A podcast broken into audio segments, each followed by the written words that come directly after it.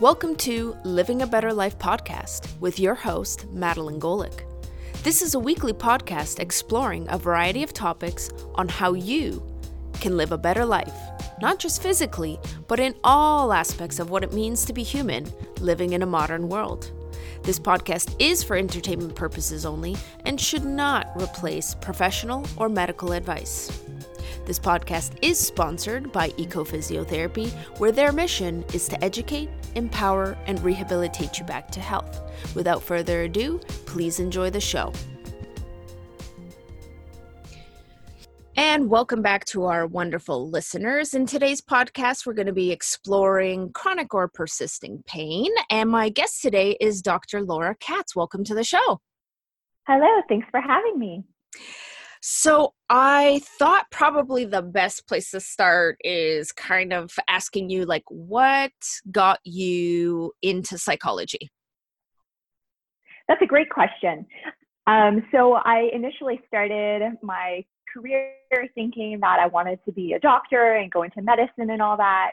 So, I began doing some research looking at factors that impact uh, surgical um, outcomes at the Hospital for Sick Kids in Toronto. And what I noticed is I started to look at all the data and I realized that there's all these psychological and social environmental factors that really impacted surgical outcomes um, above and beyond, you know, just, you know, what techniques were being used or what um, position the patient was in. And so I started to notice that I was really interested in the psychology of human behavior and how that interacted with our health and our bodies um, and our overall lives. So that's kind of what got me into interested in psychology. Interesting. Did, uh, so uh, you, you, didn't know exactly that that was the route uh, you were going to take. It just kind of sprung up as you were kind of going through your studying. Exactly. So I started taking more and more psychology courses, and then I got to the end of my undergrad and realized that I wanted to apply for graduate school um, in clinical psychology, and kind of one opportunity led to another, and here I am. And here we are having this discussion. um, so I thought um, what might be helpful for listeners is um, just kind of talking a little bit about like what do psychologists do like what kinds of treatment technique like what what what does working with a psychologist look like mm-hmm. and that can be a pretty varied question um, and a lot of people don't actually know what psychologists do um, so primarily what a psychologist does is the assessment and treatment of mental health uh, issues and diagnoses um, so things like anxiety, depression, post-traumatic stress disorder, um, all that sort of thing. Um, so I have two very different roles because I work primarily in the hospital system, but I also do some private work. So in the hospital system, system, I work in a chronic pain clinic and I do a lot of assessment with individuals to try to understand how their mental health needs impact um, their ability to cope and manage with their chronic and persistent pain. I also do lots of consultation and our team on how to best support patients in terms of their pain treatment. And I do a little bit of one on one treatment um, to help people learn skills and strategies to manage things like their mood and cope with their pain um, and work through anxiety. Uh, in my private work, I do is my work looks a little bit different, where it's very brief assessment and it's pretty much I'm doing an assessment to to help treatment um, where I do lots of one on one therapy with people, and it's all about coping and processing through difficult um, areas in people's lives um, and essentially helping them live a better quality of life um, that's more adjusted. Amazing. Yeah. And it's super important, um, super important work. Um, what got you interested in working with persisting pain? So that heads back to a lot of my research, especially in undergrad. Um, so one of the first labs that I volunteered in and worked as a research uh, assistant in was uh, a chronic pain lab. And I really started to see pain as kind of the pinnacle of the connection between the mind and the body. And that was super fascinating to see that I find pain is no more or less one part uh, physical or psychological. It really is the combination of both. Um, and it's also such a universal human experience. Uh, people from all cultures, all ages, all countries, all times, we all experience pain. And I find that fascinating on how it unit, unifies us as, you know, um, a species. Yeah, absolutely. I mean, uh, of course, pain is kind of an important biological process uh, in the sense of, you know, protecting us from dangerous situations or situations where there could be potential harm. Uh, and, if, and, you know, it's unpleasant, right? And I, I just, I mm-hmm. also personally think it's really interesting how, you know, how different people cope with those unpleasant sensations because somebody could be like, you know, really injured and like not feel pain while somebody you know i mean paper cuts i don't know like i don't know about you but those things hurt. They hurt a lot like and they're just like these like little things and you know and it's just interesting how the body processes that information and of course that involves the brain. Exactly and that's what's so fascinating about the experience. of pain to me is that it really does combine both the mind and the body. Um, and, and so, especially over the past 50 years or so, when we've learned about how pain works in the body from both the gate control theory of pain and neuromodulation of pain, we start to see how all of these factors interplay. And you're right, it's that classic example of you stub your toe or you get a paper cut and it's like the most pain you've ever felt. But yeah. then all of a sudden, you look down on your leg and you you realize there's this gash that's been bleeding or bruised and you haven't noticed it in a couple of hours and then it really starts to hurt yeah the moment you notice uh notice it i mean i've certainly walked into corners of tables and initially it's like ah that's super painful and then later on go how did that bruise get there it's interesting exactly. how like the brain picks and chooses mm-hmm. what what to remember and um, you know what to keep at the forefront of uh, the thought process. So yeah, I find it extremely fascinating um, to try to understand that mind body link. Um, I'm curious, kind of from your perspective, like when you're talking with clients. Um, you know like how do you describe like chronic persisting pain? Like how do you try to help somebody understand? And i, I guess it's a, a, bit of a huge question but maybe it, um, in a reader's digest version like how do you kind of talk to people about pain for sure. So I'll try my best because usually I have about an hour with patients or so um, to go through all of this. And essentially, we talk about the whole science of the neuromodulation of pain. And um, it's a really complex and abstract concept. Um, and I think it's a disservice to not explain this to clients and patients because it's really important for people to actually understand um, the nitty gritty of how pain works in their bodies in order to understand what's actually happening and how to properly cope with it. So we talk a lot about things like um, pain doesn't necessarily mean that there's something wrong. So we start talking about that often with persistent pain, there's this miscommunication of chemical messengers or neurotransmitters in the body. So essentially, your nervous system is in this state where it's sending out all these excitatory signals um, to increase your response to pain. Um, so your nervous system becomes sensitized and it has a higher threshold. Um, so it's that whole issue of, you know, it's not really a tissue issue. Just because, you know, your body hurts doesn't mean that there's something wrong that needs attention. It's often the nervous system in hyperdrive. Absolutely. I, I, I like the example that I've read and heard about about like a home alarm system, right? And mm-hmm. um you know not it, it's like a leaf blows by and it sets off the motion detector which then sets off the alarm system. And one would think oh it's a burglar and in this case like tissue damage. But you know maybe there was an initial injury but all tissues do heal.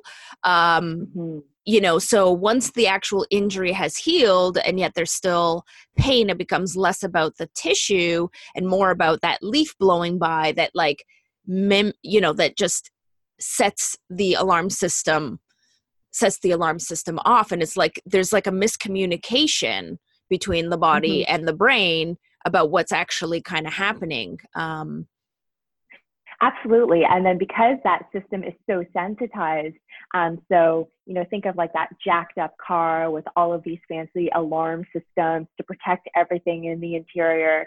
You know, there's so many things that can trigger that alarm system. So we start to think that, you know, even thoughts and emotions can trigger that alarm system to set off those bells.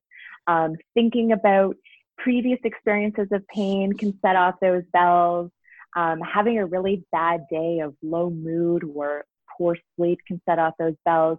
So there's lots of everyday things that can really, you know, set off those alarm bells um, that can make people experience upper system pain when the nervous system's in that hyperdrive. Yeah, absolutely. And, and of course, it, it, you know, unpleasant sensations can be scary too, right? So you're mm-hmm. experiencing these sensations. And of course, our natural human tendency is to want to get rid of them. Oh, um, sure. And sometimes, uh, you know, that's sometimes we need to be present in order to be able to notice that those sensations aren't always the same. Mm-hmm, that they're mm-hmm. ever changing um, but sometimes you know we get overwhelmed by those sensations and we think they're there all the time in the same intensity um, because we don't want to feel it so we kind of mm-hmm. block it away or um, ignore it or um, try to do any technique that is going to make it go away Absolutely. And so that's exactly what we find.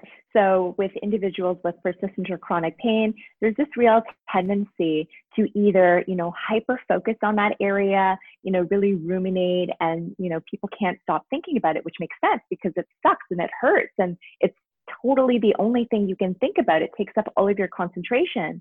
Um, and at the same time, uh, often individuals will bounce the other side where they'll totally try to distract themselves, avoid thinking about it, do anything not to experience the sensation.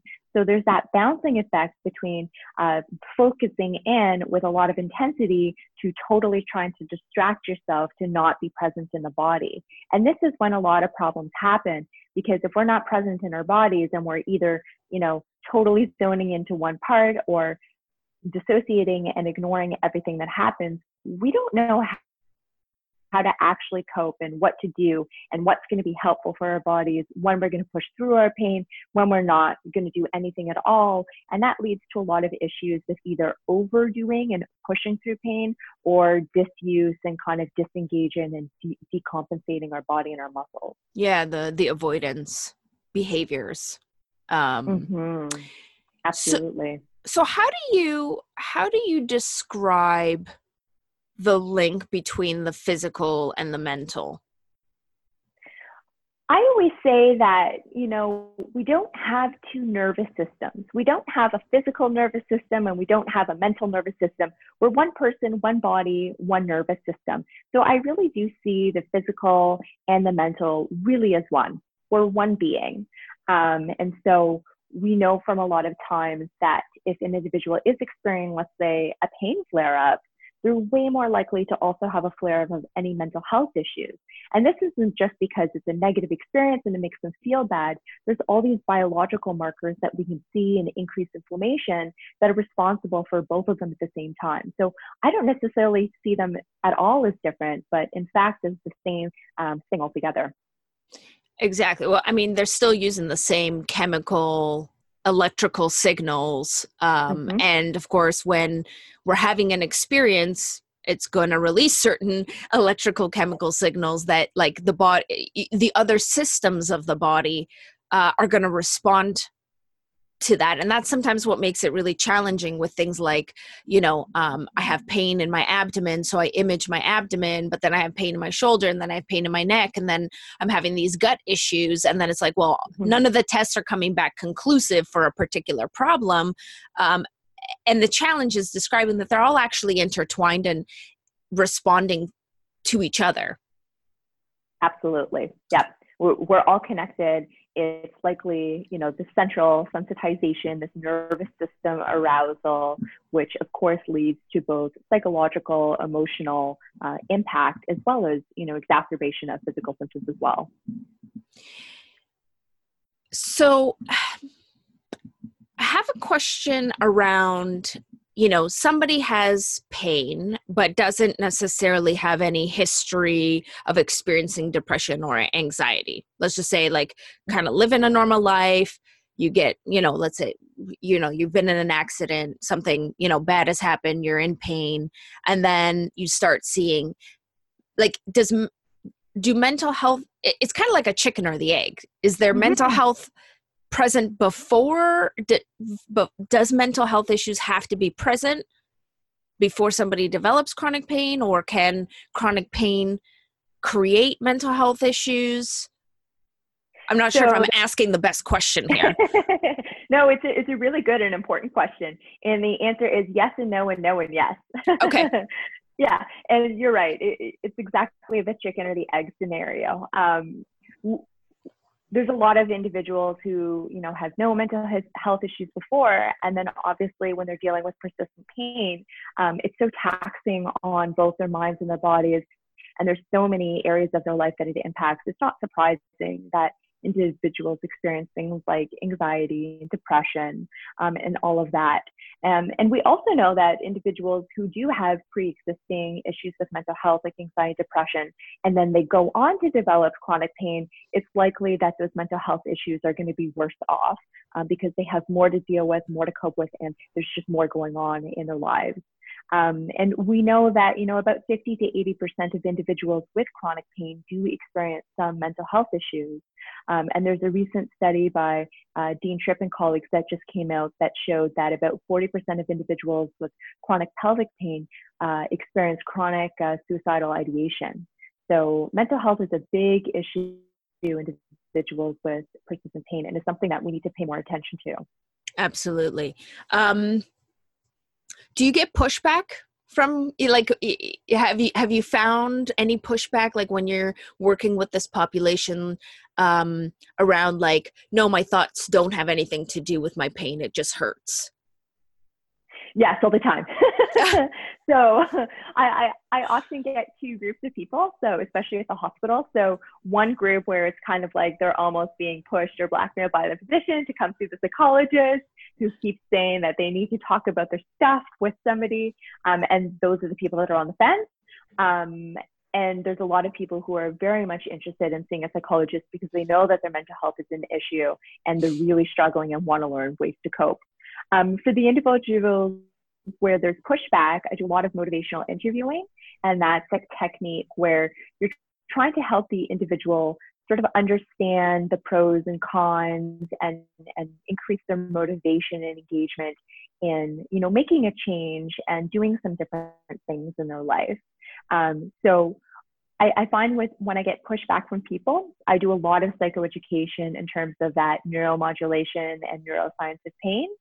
And so I try to really tie in mental health and symptoms of things like anxiety and depression into that model and try to show them that, you know, when you're in a poor mood or you're feeling really anxious or feeling really stressed, uh, you're more likely to have more of those excitatory signals. So um, it's like all of these leaves are blowing around that really sensitized alarm system in the car. Um, and I often relate it back and say, do you notice how when you have a when you've had a really really stressful day, how's your pain level? And they're like, oh, it's so bad. My pain's the worst. I can't sleep. I have wicked migraines. So helping them understand that you know, according to their experiences, you know, this relationship is actually you know it's it's going in their favor. So they have to understand that when they're having issues with mental health, it's likely also going to exacerbate their pain experience as well.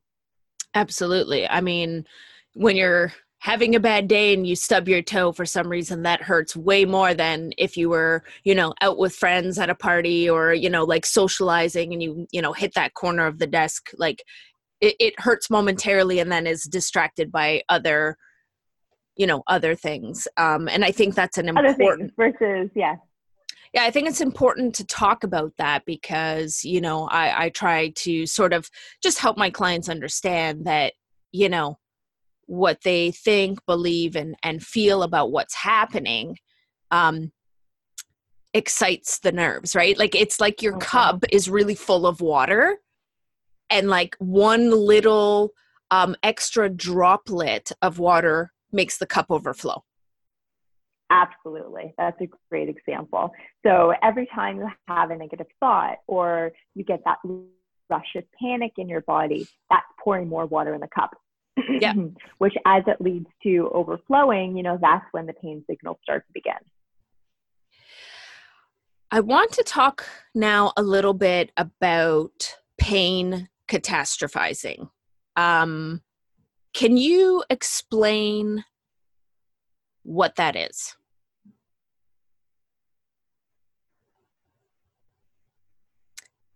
And um, uh, is a really common concept.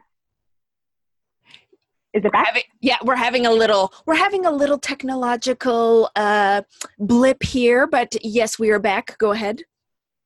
Okay, so pain catastrophizing is essentially when individuals are freaking out about their pain. So it's kind of like when the pain is getting, you know, to the person so much that they're experiencing a lot of negative thoughts and emotions. So uh, there's three factors that go into pain catastrophizing. So the first is magnification. So that's like, oh my God, it hurts so much, it's never going to stop. You're, um, it's that thought and emotional process of kind of blowing it up, so making a mountain out of a molehill. You really think about it, those sticky thoughts that you just can't get out of your mind. It's happening again and again and again, and you can't stop thinking. And then there's also this component of helplessness. So this is when it's kind of like it's never getting better, nothing will ever help me, and you feel totally helpless about your pain. So a lot of individuals often experience some negative associations with that word catastrophizing because it can feel a little invalidating.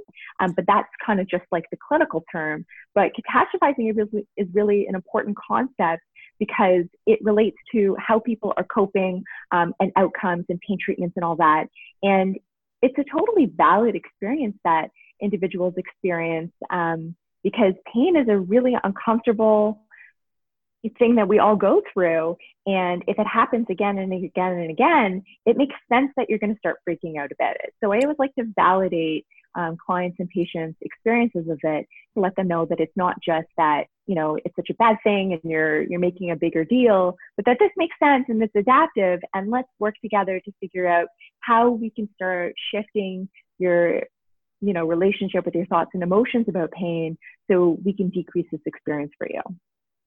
So I'm going to just summarize quickly because I think we missed the second word. So we have magnification, mm-hmm. rumin rumination. So that's the like just thinking about it constantly and can't think about yeah. anything else. And then yeah. helplessness, feeling like um, you can't do uh, something about it. So those are the three things to it. pain catastrophizing. Yeah, and I mean it's it's definitely um, a normal human experience like you lose your job for example like yeah that's like i'm gonna be very very stressed out about it like oh my god this is the worst thing that could ever happen. How am i gonna pay my bills? How am i gonna support my family? Where am i gonna find another job? What if i never find another job?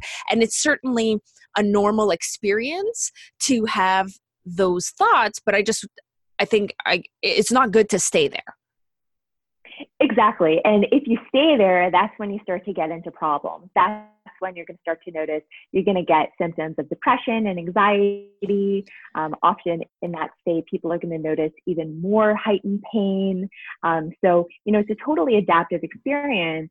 Um, and it's also really important to start to shift that uh, because it can lead to issues with pain management and outcomes and getting into trouble in the future uh, and can lead to the next topic, which is fear avoidant behavior, right? Because mm-hmm. if you think this is like the worst pain you could possibly ever have, and you know, oh my God, like if I move and it gets worse, and then I already can't cope with what I have, then you begin to um, stop doing things. Absolutely. And that's a really adaptive and normal experience because if something hurts, you're going to avoid it or want to stop doing it because it's uncomfortable. And why would we want to do anything that makes us hurt? So essentially, what ends up happening is, you know, something hurts, you experience some negative, you know, thoughts about it or some fear, then you avoid the behavior. And then essentially that's going to lead to this disuse, disability, um, depression cycle um, where your body's decompensating, your mind's decompensating, um, and then you go to do something else and it hurts again. And what do you know? You have even more negative thoughts because you're kind of proving that negative cycle true. It's a self fulfilling prophecy. Um, and so this is kind of, you want to move to the other part of the cycle where you're getting patients to actually start to decatastrophize and, and start to shift their thoughts about how much their pain hurts and how helpless they are. Um, and by doing that, you can allow them to, you know, start to be doing small movements, decrease their fear of movement, get into their body, start approaching activities and exposing them to, to things that are important in their lives. And essentially that leads to recovery. Right. And with Re- cycle, I always want to say that re-engaging that's always the key we want people to be engaged in their lives in important and meaningful areas that they value um, and when going through a lot of these concepts, you know, catastrophizing and avoidance and all that, I always like to phrase it in a way that, you know, everything we do is adaptive. We're not going to do anything in our lives um, just because we have behaviors and we have thoughts because it's adaptive for survival and it makes sense. The problem then becomes um, when these adaptive behaviors start to lead us in places that aren't so helpful in our lives. And that's when we have to start to take a look at it. So I really like to validate, you know, clients and patients to allow them to see that everything they're doing at one point made a lot of sense and then get them to see where that kind of took a road that's getting them into trouble. Yeah, I, I sometimes like to think of it, or like an example I might use is like it when you roll your ankle right initially in that acute phase like i just injured myself it hurts to walk on it so i do need to take some time to allow mm-hmm. that tissue to to heal right so pain right is kind of trying to keep me safe from like damaging myself further right um, and then mm-hmm. the ankle heals and sometimes it's like the rest of the body never got the memo right like the, it didn't get the memo that the tissue's now healed, yet the nerves are still, you know, um, pumping out these these signals. And then at that point, you know, um, what was a good behavior then becomes an adaptive one, as you're saying. Absolutely, that's a great example. What have you have you come across thing? I'm trying to figure out how to ask this. Um, what have you found to be most helpful in the treatment of persisting pain? I found the thing that the mo- that's the most helpful is this interdisciplinary, multifactorial, multimodal approach. And, and, and so for anyone who's been listening, I think it's quite, you know, apparent that there's so many different factors and things that can impact one's experience of pain. It's not just medical, it's not just physical, it's not just emotional, it's not just social. It's so many of these different life, body, you know, and physiological factors that come into play. So I think treatment really needs to take that into account. Um, and that's why I really love working on my team in the hospital because we have a wide range of interprofessionals that all work together with the patient um, you know, and their goals in mind in order to help them manage all different areas of their life and body uh, for, for better pain outcomes in, in management. Yeah, and, and, of course, you know, you and I both attended the International Pelvic Pain Conference, right? And that's, you know, kind of the mm-hmm. message that we're starting to get that, um, you know, it really is, it, it isn't just a one pill cure all treatment, right? It really needs to take no. every aspect of that person's lives because uh, it's also existential, right? Like, why am I here? What is my mm. purpose, right? You know, so it, it, it it's Absolutely. it's it's the small thing that uh, it goes from small to extremely big, and I think ev- you know getting or it just even screening, right? Like screening for like are there mm-hmm thought processes that are not helpful? Are there beliefs that are not helpful? Are there movement patterns that are not helpful? Are there behaviors? Like, really just screening um, and taking a look whether you think you may have something or not. Like, it may even just be worthwhile to have that conversation with different practitioners just to see if anything comes up. Yeah, and I think that goes that ties so nicely back to one of the first questions you asked me about, you know, why I'm interested in pain and how I see it really as that pinnacle of the mind body connection is because it's related to absolutely everything in a person's life. You know, including, you know, anticipations of the future to past experiences of maybe trauma that they've had in their life. I mean, it's not only present, it's future, past, it's, it's everything. Um, and I, I think I really like that. Um, and that's why I enjoy working in this area because it's a bit of a puzzle. You know, you have to see all the different pieces and how they fit together, and it's abstract and it's messy. Um, and I find that really fun and enjoyable. Absolutely. Uh, so you are in the hospital, um, and that's at McMaster University. Correct? Yes. yes. Okay. Um, mm-hmm. Can you tell us a little bit about that program? For sure. Um, so I was originally hired on to the DeGroote Pain Clinic at McMaster University um, at the hospital there um, to start up uh, a chronic pelvic pain program because that's what the majority of my master's and PhD research has been on. Um, so myself and pelvic floor physiotherapist Adria Franson, together we've worked pretty hard over the past couple years to develop this program. And it's a really nice interdisciplinary pain program. Um, and patients will come in once a week for eight weeks for about three hours each time. And it's group based. Um, and first they attend an orientation to just learn about the program. And if that sounds like a good fit, we'll do an assessment with them with both myself as a psychologist and Adria as the physiotherapist. Um, and the program, every time they come, there's three components that they go through. First, they have um, uh, we have a group pelvic floor physiotherapy class, so that's lots of like um, lengthening and stretching exercises, and it's essentially a pelvic floor release class. Um, they attend a psychoeducation class.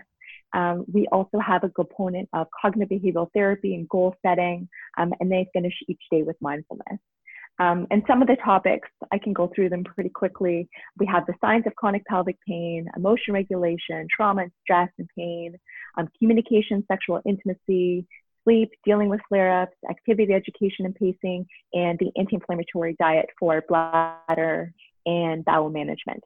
Um, so that's essentially what our program is. And again, we're trying to um, get at all those different pieces of the puzzle in all the different areas of individuals' lives to help them learn different coping skills, um, you know, to manage their pain day to day.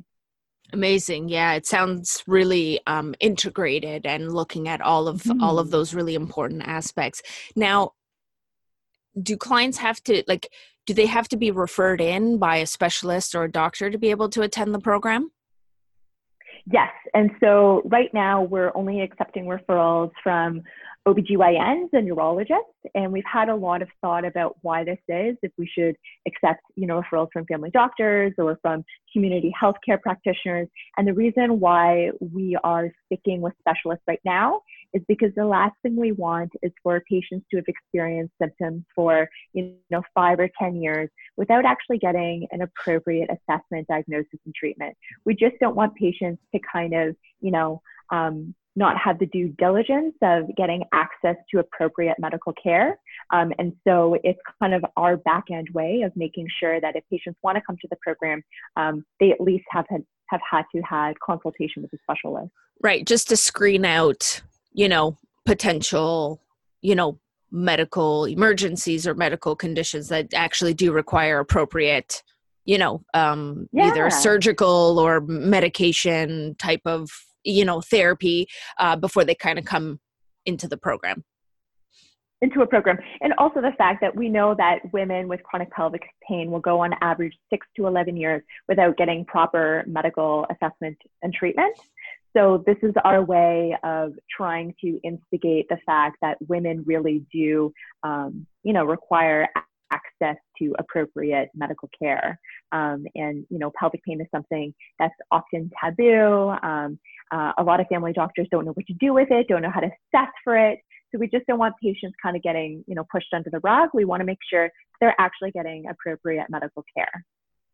So if there's potentially, let's say, somebody listening who's experiencing pain and they, um, you know, are like, oh, this sounds like a really good program like I, I, guess their first step should be like going to the family doctor obviously to start that conversation mm-hmm.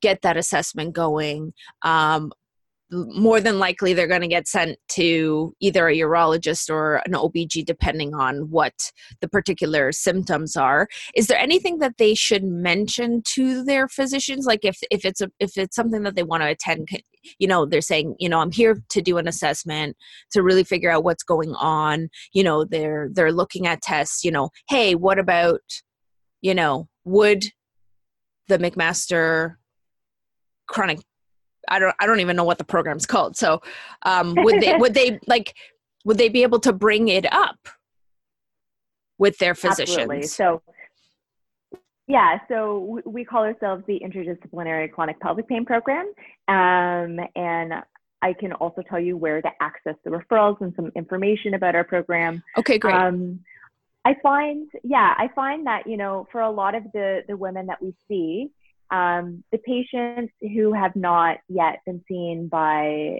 a specialist physician, they really have no interest in coming to our program because they're still in the stage where they want to find out what's going on. They don't know what's happening in their body. They just want their symptoms to go away. Um, they're not interested in coming to our program.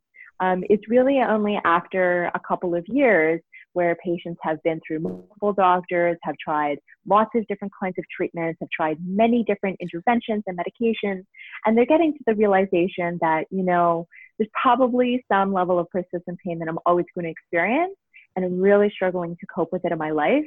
I'm interested in learning some skills and strategies and exercises to live the best life that I can, given my pain.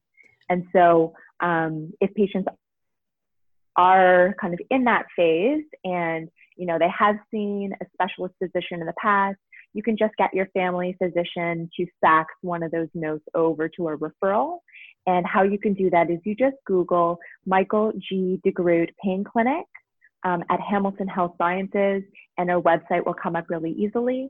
And then there's a tab for the pelvic pain program that they can look up, and there's also a tab for referrals, and you can just print out that referral, and you and your physician can fill it out and fax it in. Amazing. Yeah. Thank you for sharing that. Just in case, you know, somebody is in that space and they're ready to really explore um, mm-hmm. different options that they know where to access that information. Is Absolutely. there Yeah, is there anything else that you um, feel is important for people to either know about the program or um, just like food for thought as it relates to you know persisting pain and what you do um, before we close off our episode um, a couple thoughts about our program. You know, if people who might be interested, you know, we've had a lot of success in the past. You know, we collect data before and after, so we're seeing lots of good improvement. So a little bit of encouragement uh, for patients out there who might be struggling with chronic pelvic pain for a very long time. Um, you know, to get a referral um, and come to an orientation of ours and learn about our program because there are tons of options out there. Um, and related to that, you know, I just want everyone to know, you know, to think again back to that mind body connection and the fact that there's so many different um, factors that really impact our understanding and our experience of pain. And so, if this is something that's important to you and something that you've been struggling about, start to just have make some notice and, and gain some insight into what your triggers and what your different factors might be. Because it's very different for you for me for everybody. Um, so it could be as simple as just start tracking on a piece of paper or in your phone. But the more insight you have the better off you're going to be to cope.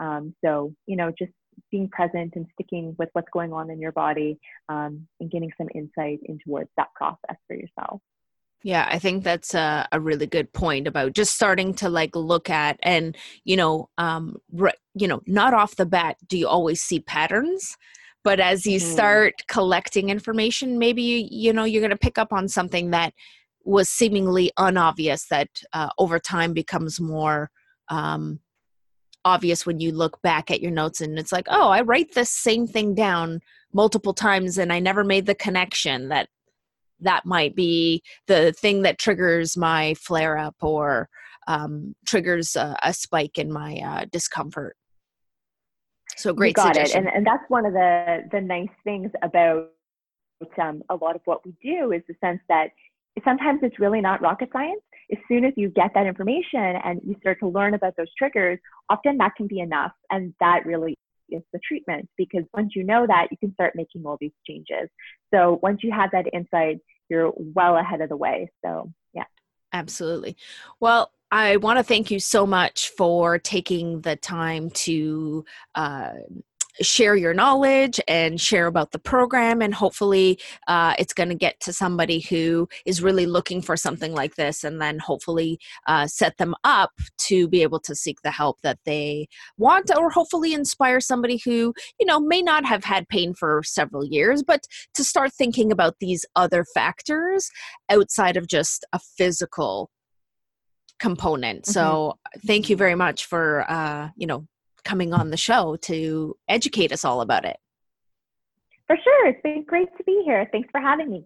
Yeah, and thank you again to all of our listeners. We appreciate um, you listening. And if you know anybody who maybe you know experiencing discomfort or struggling you know share this with them because you never know who you might help with just a little piece of education so make sure to pass it on. And of course subscribe to the podcast so you get all the latest and greatest episodes. And until next time i wish you a great day Thank you for listening to Living a Better Life podcast. Make sure to subscribe to our show to stay up to date with our latest and greatest episodes. We would also love to hear your comments, suggestions, and reviews. Thanks again. Until the next episode. Bye for now.